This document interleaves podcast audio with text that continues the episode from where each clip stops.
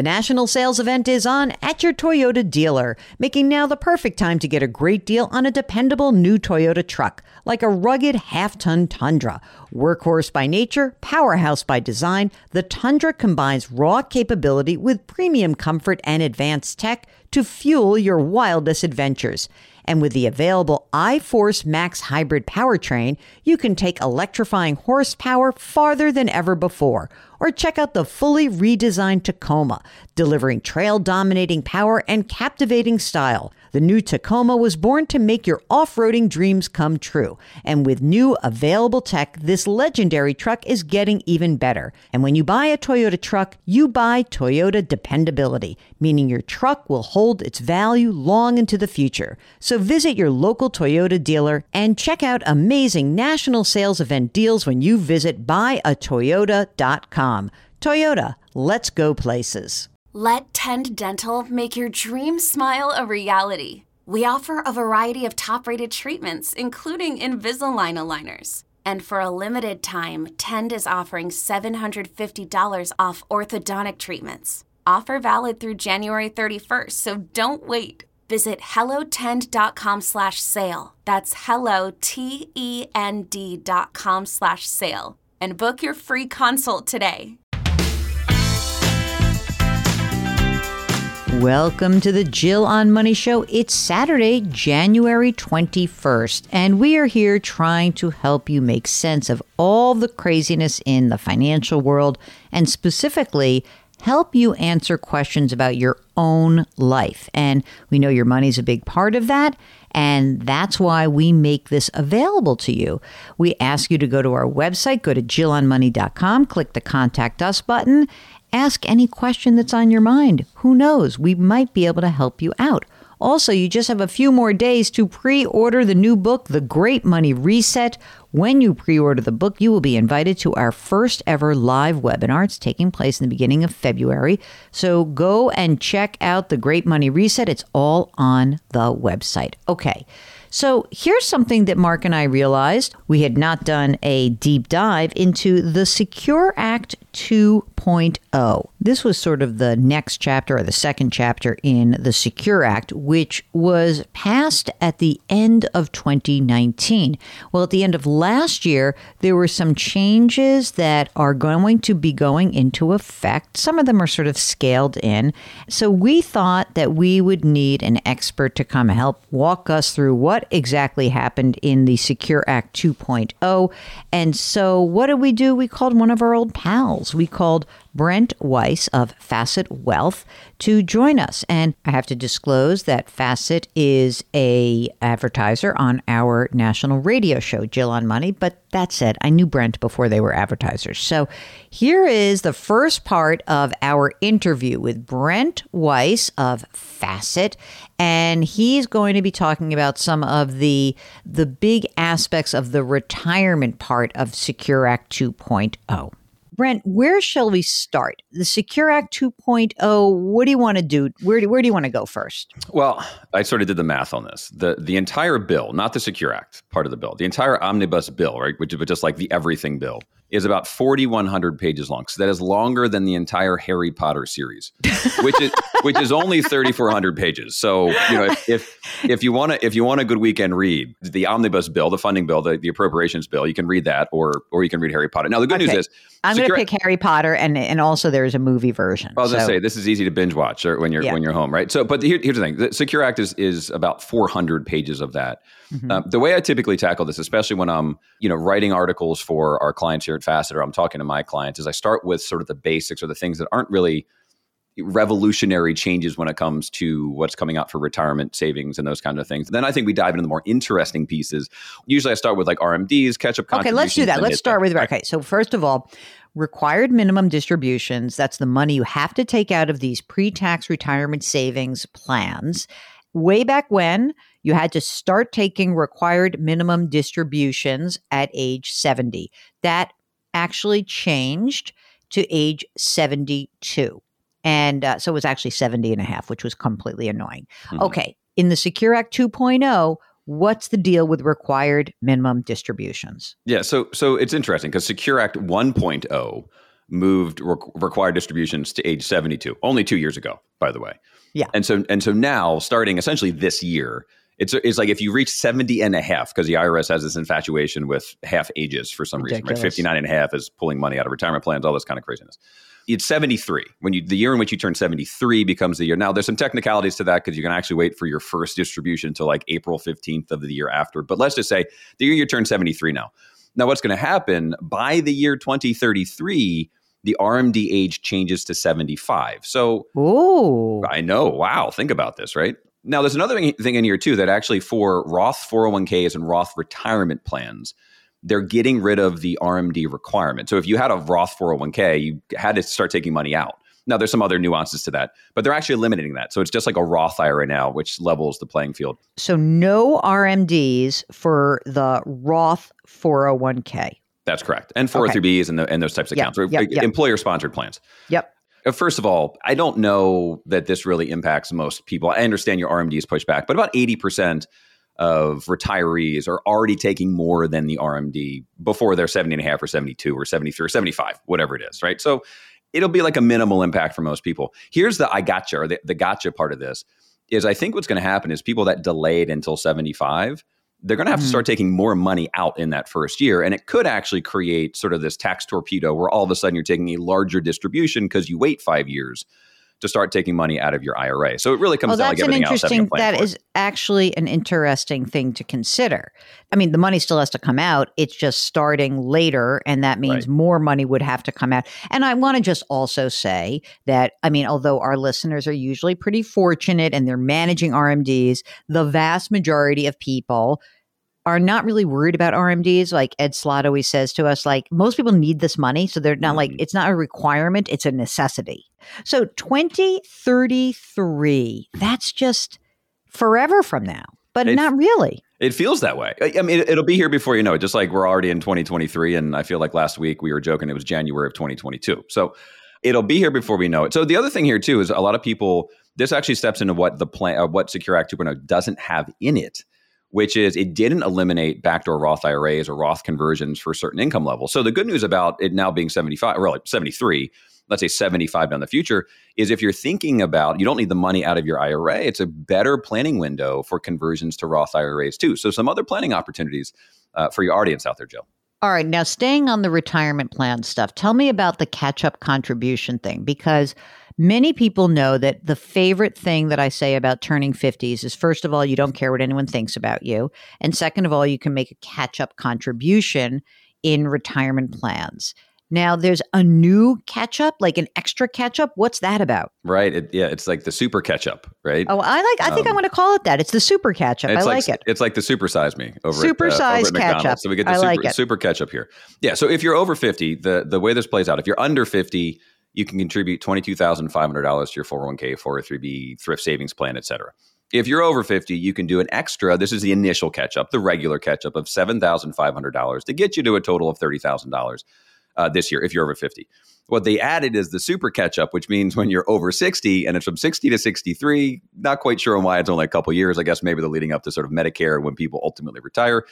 Uh, you can contribute up to the greater of $10,000 or 150% of the regu- regular catch up limit to your 401k, 403b, et cetera. So it's the greater of, so this gives you the maximum opportunity, the greater of $10,000 or 150% then that 7,500?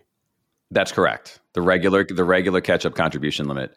So, and the reason they did that, I believe, is because that $7,500 is now indexed. So it's going to it's going to start ratcheting up. So if they're in some you know funky math world, right, that all of a sudden one becomes larger than the other, they don't want to ultimately take the additional contribution from you. It's not an additional ten, or it's up to. In other words, you do. It, it let's say I'm 61. I might be. Uh, can I, I can put 7,500 plus 10 or 7,500 or 10 or 10 it's or yeah correct good point of clarification so it essentially when you get to if you're 59 then you turn 60 instead of only being able to do the 7500 you'll get an extra bump to the $10,000 or the 150% catch up. Now, what I would do is if you're at that stage is just ask HR or your employer and say, "Hey, what can I put into this plan this year just to verify you have the right number and you hit the the maximum." Now, here's the actual the the really inter- interesting thing about catch up contributions. Oh, by the way, there are changes to uh, SEP IRAs and simple IRA, or really a simple IRA catch up contributions. I'd have to get those specific numbers for you, but here's the trick when it comes to this super catch up contribution, really traditional catch up contributions, is that if you make over $145,000, they must be classified as Roth contributions. So no matter what, no matter what, if you're over so, the income threshold, which changes which changes how you think about it. So you're sort of automatically forced to fund a Roth contribution when this kicks in.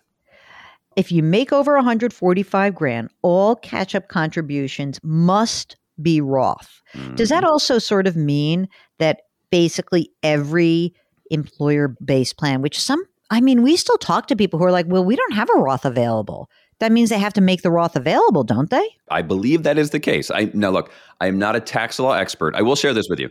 What happens when legislation is passed? It usually takes the IRS 6 or 12 months to finally release some formal like letter saying this is actually the new rule.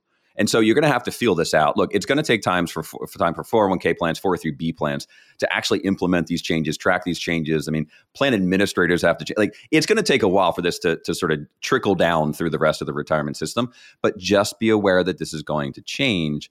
The other interesting thing I find here, which is all from Secure 2.0, is $145,000 limit is the same income limit if you want to get the sort of the, the tax credits under the Inflation Reduction Act.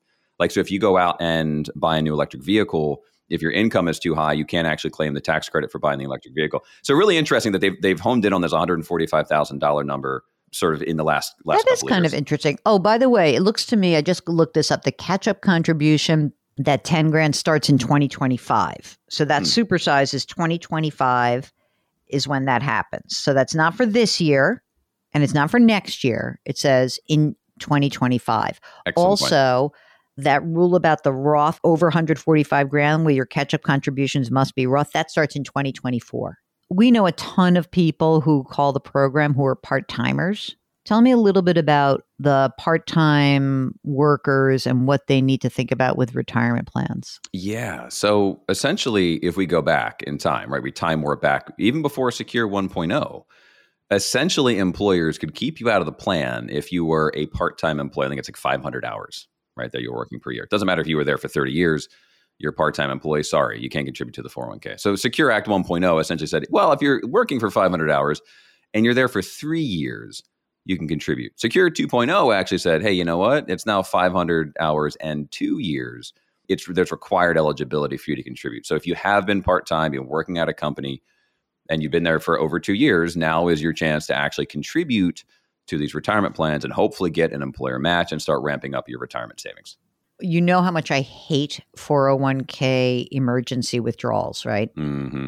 I hate it. I think it's terrible. I've never heard like a teacher who runs into a problem cannot borrow against his or her pension, but we allow this anyway. All right. So tell me, instead of me fighting it, let's just talk about what is the rule. Well, so typically, if you take a hardship withdrawal, there's only certain things you can do it for. I'm, I, we don't have to go through the list.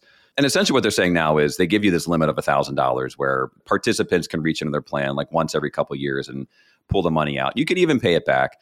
Here, here's why this came to be, right?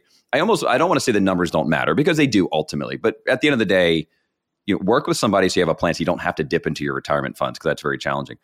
The reason they did this is because when they when they surveyed plan participants and even people who aren't contributing, what they found is one of the biggest reasons is people don't have emergency funds. I think what is it, forty percent of American households couldn't cover a four hundred dollar expense, and so they started thinking, well, how do we actually help people put money into a four hundred one k plan? Even get an employer match and still be able to say, hey, you know what? If something happens in life, because it does, right? Life is what happens when you're busy making plans. You can dip into your plan, pull out a little bit of money, and we're not going to penalize you and, and tax you to high heaven. So, you know, it's like I get it but I also think this is my whole challenge with Secure 2.0, and, and we can go down this or, or punt for a little bit, is that it doesn't really solve the fun, like the underlying problems of Americans when they when it comes to saving for retirement. We keep adding features and tools. Honestly, there are enough tools out there to help people save. We're just not in a position to save. Inflation crushed everyday Americans in 2022. Now, do you think this has to do with automatic enrollment? Because I know there's some part of automatic enrollment in in this Secure Act, and I thought that behavioral economists say if we automatically enroll people, we'll get more people in plans, but doesn't mean we're going to get them maxing out. So, what is the automatic enrollment in retirement plans in uh, Secure Act 2.0? Yeah, so th- so this is similar to some of the other things that it, this doesn't phase in right away. I'd have to get you the exact year. It essentially says automatic enrollment for new plans requires that every new retirement plan automatically enrolls unless you opt out all plan participants once you're eligible at at least 3%. They can actually do it up to 10%, I believe. So if you're a new uh, plan participant, your employer is going to automatically enroll you and say, hey, do you want to opt out? Because if not, you're going to start putting money away. So to your point, behavioral economists, th- this has been proven to increase retirement savings. Now, I don't know if they did the flip side of the study that said when people started contributing to their 401k, all of a sudden they're taking on more debt or more loans because now they have a couple grand going to 401ks. I don't know. I think it's a good thing because we have to nudge people towards healthier habits, right? That emotional, psychological side of financial advice is real. And so I like this provision in the sense that it's going to get more people contributing to the plan. And this just goes out to everybody out there, right? Just be educated in terms of what your your plan is going. You should ideally do more than what they put you for this automatic enrollment, but it's a really good way. If it start at three and then go from three to four percent or four to five percent, you don't have to start at twenty two thousand five hundred dollars. That's a lot of money that can change your budgeting, your cash flow. So this is a good thing. And this will be phased in as well for all new, not existing, but new retirement plans. All right. What else do I have to know about this bill? All right. So here's something I do love. All right. When it comes to contributions, and it's Roth contributions. And this is starting in 2023, by the way. SEP IRA plans and simple IRAs can now do Roth contributions. Mm. And they never could in the past, which. Why? I wonder why that was that they couldn't in the past who knows? Administrative administrative issues whatever but it just made sense right that you could do this. And i think this is a home run. So you know if we think about there's all i think it's 57 million people workers lack access to an employer sponsored a company retirement plan. Sep iras are typically for self-employed. You don't see big companies with seps because the company has to contribute. There's a ton of simple iras out there for smaller employers where people may not be making $400000 a year. They're making enough to start saving for retirement. I love this idea that you can now elect traditional or Roth. Levels the playing field, which is an absolute home run. Okay, that was part one of our interview with Brent Weiss. And tomorrow we'll have him back so we can go through some of the changes. And some of these changes really could impact you and your planning. So if you have a question about Secure Act and how things might change the, the ideas that you had about going forward, you should let us know. Go to JillOnMoney.com, click the contact us button. Do let us know if you would like to come on the air and join us live. Put your hands metaphorically on someone's back. And remember change your work, change your wealth, change your life. Thanks for listening. We'll talk to you tomorrow.